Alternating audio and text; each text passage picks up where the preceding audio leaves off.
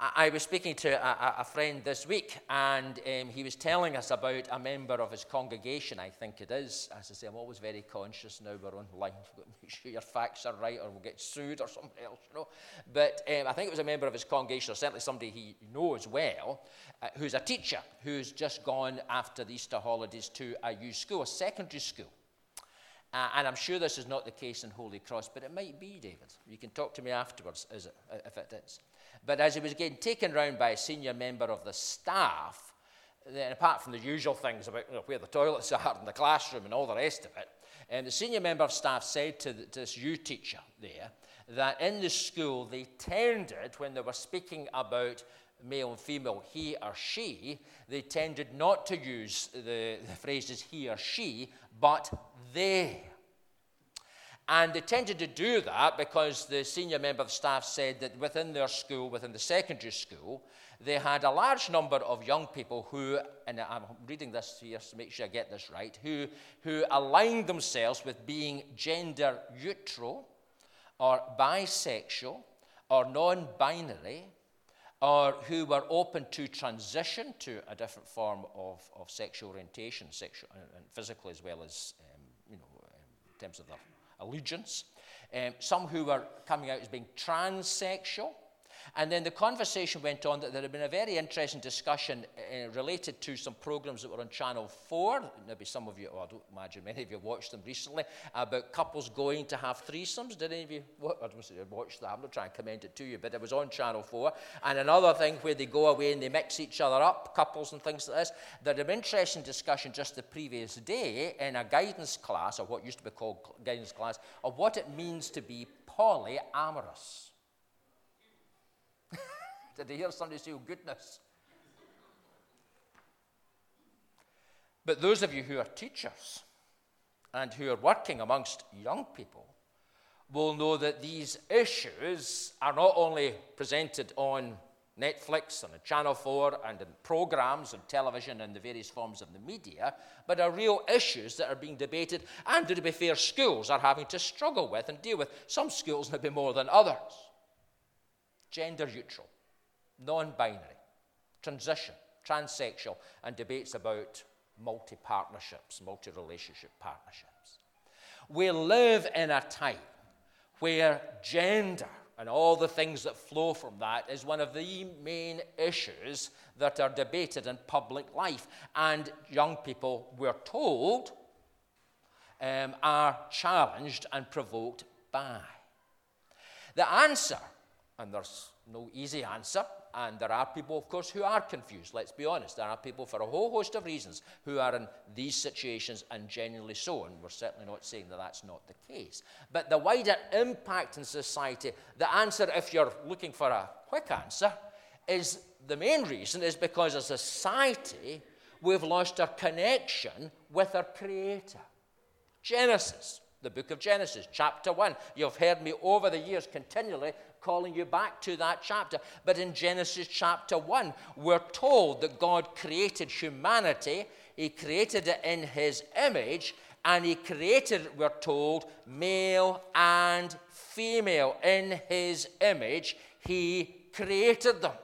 So God created mankind in his own image. Genesis 1 and verse 27. In the image of God, he created them, male and female. He created them.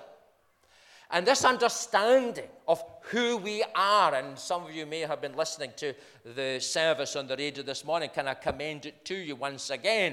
Um, it's taken from Northern Ireland, and really for a Sunday morning, actually, was really quite thoughtful and provoking. The pastor who was giving the message was just looking at the question, Who am I? Why am I here? Am I here? What am I doing? These fundamental questions that undergird and lead to issues such as non binary transition, gender neutral, and all the other things that flow from that. These fundamental issues are there because fundamentally we have lost connection with our Creator. If we don't have that understanding of a relationship with a Creator who has given us identity, and who has made us the way we are, then everything else sooner or later begins to fall apart. Now, there's people who could speak for hours on this subject. I'm not either gifted nor do we have the time to do that. But nonetheless, that is the fundamental problem in our society, the Western world. We've lost connection. It's not even that just people aren't Christians, it's just there's just a general non awareness of what it is to be created. You can argue that comes from the whole debate about evolution and everything else of the late 19th and early 20th century. As I say, you could spend hours debating all of that. What I want to encourage you about this morning, and I've said this before, and you'll find I'm repeating this, it must be a sign of getting old. Uh, but it's because there are truths that need to be repeated. We, I want to encourage you this morning to see that actually as we live in such a society with all these issues bubbling to the surface and the issues and the problems and the stresses and strains it brings, we actually are living in a time when the New Testament and the letters of the New Testament are even more relevant than perhaps they were a few generations ago. For instance, the letter we're reading and going to be reflecting upon the next few weeks. And if you have a Bible, and I encourage you to even go and get one now. If you don't, we've not put them back out in the seats because we're all going to have to be taken away again with, the, with this thing this week. So that's why they're still at the back. They'll be back out in the seats for next Sunday. But if you have access to a Bible, turn to first letter, Paul's first letter to the Thessalonians. Or rather, before you do that, turn to the book of Acts and Acts 17. That's probably the best place to turn to.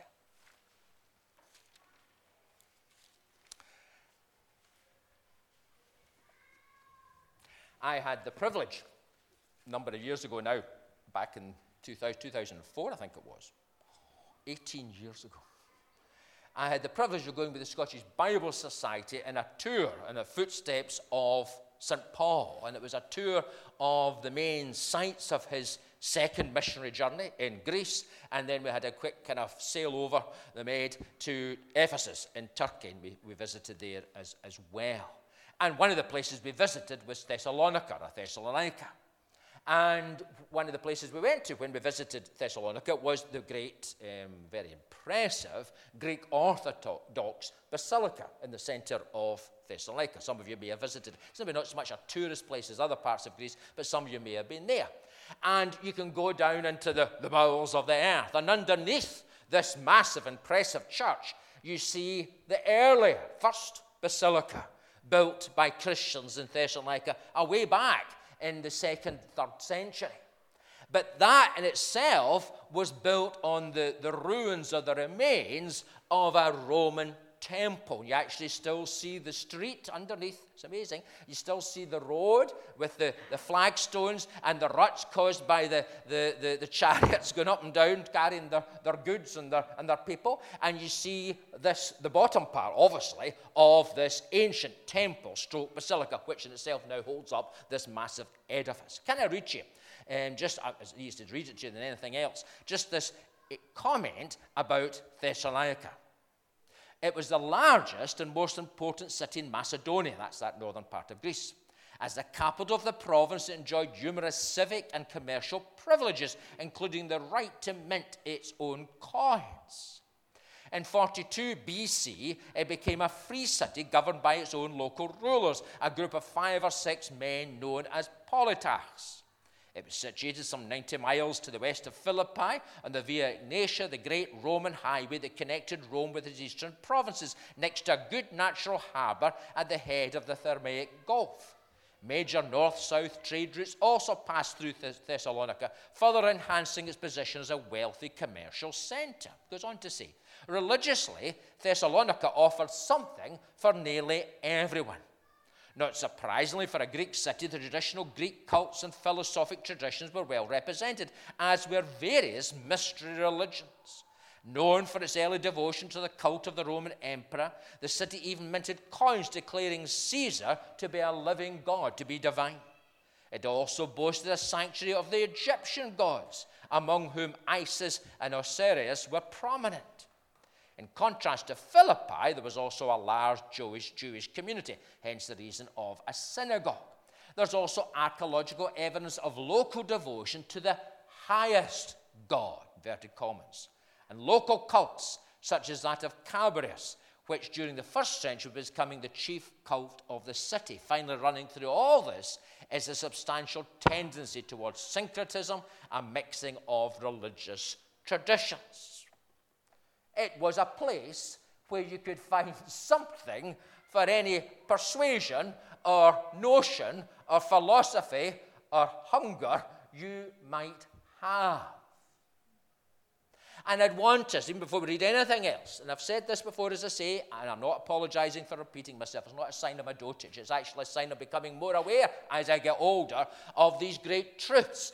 That the world in which we live, once you remove the facade of Christianity, which has upheld our society in the past, once you remove that fundamental understanding of fact that we are created in the image of God, once you remove that, then you begin to see the world as it really is without the grace of God. You actually get a foretaste of what hell will be like.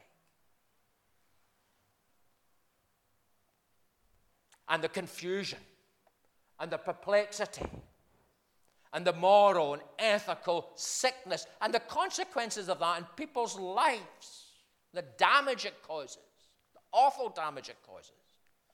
All of that is revealed as it was in Thessalonica, behind the facade of a beautiful city, the malaise that finally underpinned, not underpinned, but undermined the Roman Empire and led to its collapse. It was moral decay that led to its collapse. Not that enemies, out, enemies outside quite easily came in and pushed it over, but by that time it was already sick malaise within the same story of what's going to happen probably in the West. And that is where the church was born and where, despite everything, it flourished. So let me read Acts 17. When Paul and his companions had passed through Amph- oh, see these words? Amphipolis and Apollonia, they came to Thessalonica, where there was a Jewish synagogue. As was his custom, Paul went into the synagogue, and on three Sabbath days he reasoned with them from the scriptures, explaining and proving that the Messiah had to suffer and rise from the dead. This Jesus I am proclaiming to you is the Messiah, he said. Some of the Jews were persuaded and joined Paul and Silas, as did a large number of God fearing Greeks and quite a few prominent women. But other Jews were jealous, so they rounded up some bad characters from the marketplace, formed a mob, and started a riot in the city they rushed to Jason's house in search of Paul and Silas in order to bring them out to the crowd. But when they did not find them, they dragged Jason and some other believers before the city officials, shouting, These men who have caused trouble all over the world have now come here, and Jason has welcomed them into his house. They're all defying Caesar's decrees, saying that there is another king, one called Jesus. When they heard this, the crowd and the city officials were thrown into turmoil. Then they made Jason and others postponed and let them go. As soon as it was night, the believers sent Paul and Silas away to Berea, which is up in the hillside. We also visited Berea when we did that tour.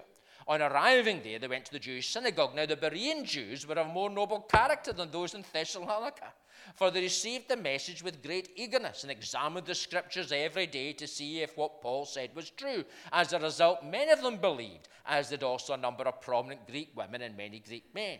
But when the Jews in Thessalonica learned that Paul was preaching the word of God at Berea, some of them went there too, agitating the crowds and stirring them up.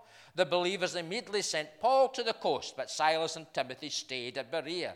Those who escorted Paul brought him to Athens and then left with instructions for Silas and Timothy to join him as soon as possible. Well, they were nothing like a kind of wee kind of swipe, you know. They were more noble, the folk in Berea, than that bunch of folk down in the, the valley and at the coast of Thessalonica. But that's the context of how the church was founded. Paul was on his secondary second missionary journey, a missionary journey that took him outside of the, the confines of the area around Jerusalem and Judea. Remember, Jesus said you start in Judea and then Jerusalem and then move out to Samaria, then to the ends of the earth. Well, that's what was happening. It's like a pebble dropping into a a pool of water. The ripples are starting to move out, and they're moving out into the wider empire, not just the period round where Israel, or where we know of Israel, be. And they're going nearer and nearer to the very center of the Greco Roman world. Thessalonica, one of the great cities of that world, as I've said. And Paul preaches, and notice that he reasons with them from the scriptures, explaining and proving that the Messiah had to suffer and rise from the dead. What we've just celebrated, Easter, is at the very heart of the Christian faith. And when we're seeking to persuade people and present the gospel to people, first and foremost, it has to be about Jesus Christ, crucified and risen. It has to be preached, proclaimed to them from the scriptures. That doesn't mean we take the Bible and bash folk over the head with it, but what we say and what we proclaim finds its power and authority as the Spirit of God takes the Word of God and applies it to the people who are going to be becoming the people of God. That is essential. And that's what Paul and other apostles did in the early church. And a church was formed. There were Jewish believers, those who came from that background, but notice also we're told there was a number of God fearing Greeks and quite a few prominent women. These were people who, having seen the anarchy and the chaos of the religious life and the philosophy around about them, had actually turned to Judaism and their conviction of the one God and the stories of Abraham and Isaac and Jacob, and had begun to discover that that actually, the story of creation, the story of Noah, all these stories from the Old Testament, that actually that made sense of life, of who they were, of why they were here, and of what it was all about. And so they were open to that idea. And my friends, this morning, there are folks in our society. Uh, in the conversation that took place when, you know, I was mentioning at the beginning about this teacher, there was seemingly quite a debate afterwards amongst a group of other teachers, not all of whom were geriatrics like me, who were saying, as I could see in your face, I say, David, what is going on here? And wondering and questioning. And there are folk who are doing that, probably the vast majority of people in our country are doing that And how we need to pray that as they pass through this church to vote, perhaps on Thursday, they'll move to lift up a try praying booklet and begin to discover, as these people did, the truth of the one true God and become God fearing. And that's part of the journey of the coming to faith. But of course, there were those who opposed it. And so, from the very beginning, the church was born out of persecution. Now, the last thing I want is soldiers breaking down through these glass doors and arresting me or anyone else, or for us to be getting our names taken, a bit like, you know, a kind of super test and trace. Where you're at church on Sunday, and then who are you going to affect or impact or cause problems with because you were at church? We don't want that. We're not looking for persecution, but the reality, not just of the Bible, but the history of the church, is that the church is born and the church grows when there's hassles. And in some sense, we should be thankful that we're living in a day when at last, I remember, dare I say, the 1970s, where, you know, especially where I lived, in the suburbs of Glasgow, where the, well, not the majority, but a large number of people went to the kirk on a Sunday. 500 gathered at Burnside for communion. They all Christians? No. But it was the thing to do.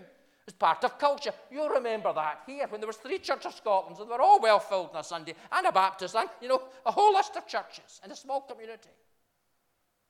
But instead of lamenting what was in the past, we need to learn from that and actually delight the fact that today at least there is clarity between those who are in Christ, and we'll reflect upon that in a minute, and those who are not and of the radical, and I keep using this word, fundamental difference with the mind view that knowing God brings and causes. But there's a reaction. And there was a reaction. And you can read that, and we've read it for ourselves. Flick on to 1 Thessalonians now. As I say, we're not looking at the first chapter. This is really just the background. But I think, I hope anyway, it's a helpful background to the rest of the letter. Let me find it first. Paul, Silas, and Timothy. And notice how Paul, just as a wee aside, younger men who are being trained and equipped and went along with Paul. And that's the model. That's the model as a church to encourage people like Alan in their faith, to go and live their faith out in the real world. And we saw Martin last time. Whether it's going to Vietnam or whether it's working in Birmingham, it's neither here nor there. Our calling is to equip young people to grow up into Christ and to serve Him and live for Him. That's what Park Kids and all the other things flowing from that seek to do. That's our calling as a church, to disciple. And Paul's doing his bit, taking Silas and Timothy along with him. And he writes to the church of the Thessalonians, in God the Father and the Lord Jesus Christ. Many, many years ago, when I was at university the first time round, during the summer, I used to help out with Meals on Wheels, the WRVS. You know what I'm talking about? And the reason why they were keen to have me was because they seemed to keep sending from the council these wee vans and that, I wouldn't like to do it now, but I was able to get in and out this wee van with the meal and deliver it. And the women who were there, well, they would maybe kind of sit in the front seat and tell you where to go. But I was the one that had to do that. But I remember one of the guys who used to be the driver for the van, probably from the council, was a Christian person. But I remember getting into, well, I didn't get into, he kind of gave me a lecture about the understanding of the word ecclesia. What is the word that's translated here? The church. And rightly so, he told me, or reminded me, I can't remember which, that actually the word translated as the church is in common parlance, the Greek language, those who are gathered out and gathered together. So it was a word that could be applied, for instance, to those who meet in the hall on a Monday, um, once a month, or a couple of days a month actually, uh, at the Stamp Club. They, they come out from their homes. They gather together in a place. They share together a common interest. In that case, their interest in philately or postcards. That's what they talk about. That's the thing that binds them together. I can assure you they're a pretty, I'm going to say desperate group, a disparate group. They're quite a disparate group. Uh, and what binds them together is not the fact that they're all from the same kind of background necessarily or anything else. Age wise, well, there is a kind of common age wise. I have to say, I'm one of the young ones. That's why I go to it, cheers me up. Uh, but also, this common connection, this passionate connections. You see some of them when they get going, actors will know what I'm talking about, you know. And when they get going, they're really, you know, enthused about, but many of us will look at and think, well, it's just a stamp, you know, or a postcard. But that's an ecclesia and I sense. But what marked out, of course, the gathering together and the coming out of the church in Thessalonica is what it goes on to say the church of Thessalonians in God the Father and the Lord Jesus Christ. This coming together of a distinctive group of people centers itself and finds its unity and its goal and its purpose and its identity in God. God the Father, the Creator, who calls all creation to worship Him. The Lord Jesus Christ. Indeed, Paul later on, we'll look at this next week, talks about that. Verse 9. They tell how you turn to God from idols to serve the living and true God and to wait for his Son from heaven, whom he raised from the dead. Jesus, who rescued us from the coming wrath. Jesus Christ, Paul preached on that message of Christ crucified and risen. And although it's not explicitly mentioned here, no doubt Paul also knows it's God the Holy Spirit that makes all of this real. He takes from Jesus and makes us known. As John tells us, he convicts us of our need of a Savior.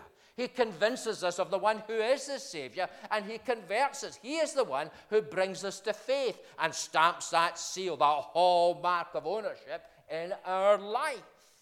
And so the distinctive group, and there's plenty of other groups in Thessalonica that would meet together, philosophically, religious, and everything else, but this group was distinctive. It was the ecclesia, the church, because it founded its raison d'etre, its fellowship, its faith, its hope, its love, everything in God.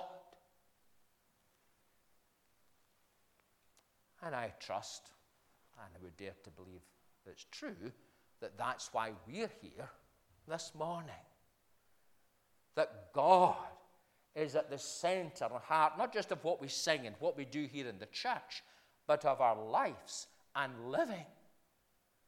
For He has found us and has called us to Himself. He has revealed himself to us.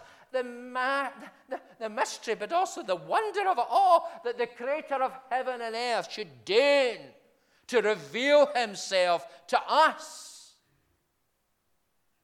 Sinful, God forsaken, often, human beings, who in his mercy brought us from darkness to light, from being lost to being found, from being one time no people to being the people of God, from being spiritually dead to being alive. And so, this distinctive group, Paul says, grace and peace to you.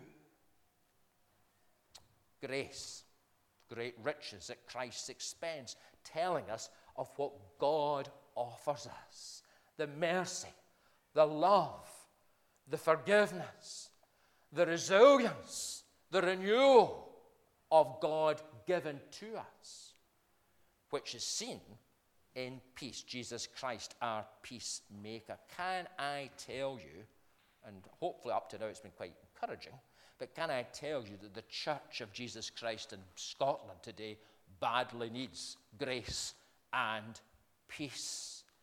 COVID has brought to the surface what was already there, not just in contemporary society, but the issues within the church to do with age, to do with fragility, to do with the fault lines that people have. But, you know, this is what I believe, and this is what you believe, and, you know, all the rest of it. And it has created a very febrile and very fragile situation. And it's God's grace and the peace that flows from that that alone will hold us together. And Paul goes on, and time's going on, so I'm going on. We always thank God for all of you and continually mention you in our prayers, that positive thankfulness. We do not, we may well have disagreements with other Christians, but we should never despise a fellow believer in Jesus Christ. We should pray for them and do so with a heart of love, aware that all of us, all of us, need God's grace and God's peace in our lives. And Paul fervently continued to mention them in our prayers. And particularly, he says, We remember for God our Father your work produced by faith, your labor prompted by love, and your endurance inspired by hope in our Lord Jesus Christ. Can I read you the same verses, but from the Good News Bible? We always thank God for all of you, Paul writes, and always mention you in our prayers. For we remember before our God and Father how you put your faith into practice, how your love made you work so hard, and how your hope in our Lord Jesus Christ is firm. We meet this morning with yet another scandal in Westminster, do we not? Ah, I was going to say, but I noticed I don't note. Well, there is somebody there, but I'm sure, Janice, you're not looking at tractors on your mobile phone. Ah, I can say it to you because I know you. How sad. What an indictment. I'm not talking about the individual man, just the whole story. No wonder people are cynical of the institutions of our society, including the church. You imagine if that happened in Thessalonica, if they had mobile phones in it, that would just be, oh, see these Christians, see that church. Well, what marked out this Christian community was this not their failings, and we all have them, not their frailty, and we are frail not their faults. And yes, we have to confess them before God and ask for His mercy and grace to change us, but their faith, which was put into practice, their love, which made them work so hard, and their hope in the Lord Jesus, which enabled them to be firm despite the fact it they were facing persecution. You see the dynamic of this. I deliberately included in the intimation sheet the picture later on from Corinthians of Paul talking about running the race. This is a proactive thing. And particularly this morning, I do make an appeal to those of us who are, let's be honest, are a wee bit younger. What is your work in life? I know what your jobs are. I know the demands that they bring, which are great. I know you've got mortgages to pay and you've got kids to grow up. But ultimately, what is the work that God has called you to do? That thing that you have to go for, that thing you have to strive for, that thing you have to throw yourself into and give yourself over to with enthusiasm and the dynamism and the dependence on the grace and peace of God to do it. We need a generation of believers who are going to rise up and be counted in our society, who are going to fight the faith, who are going to run the race, who are going to engage in the battle with the armor of God, and having done all, they're going to stand, not run away.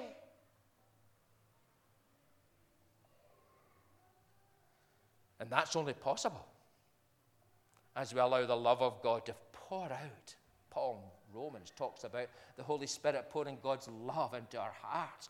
Only as His love is poured out abundantly into our hearts, only as we have that hope in the Lord Jesus Christ, that on that final day we will stand and know that we are His and He is mine.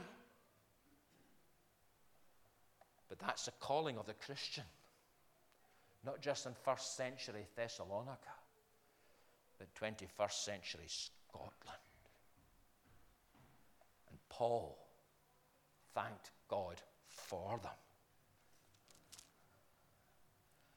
and remembered them in prayer. And I do that. Sitting over there many a Tuesday and Thursday morning. Remember you in prayer. Yes, we can easily be disheartened by the state of our nation. That teacher was left confused. I think he was left wondering whether that really was a job for him in this particular school, wherever it was.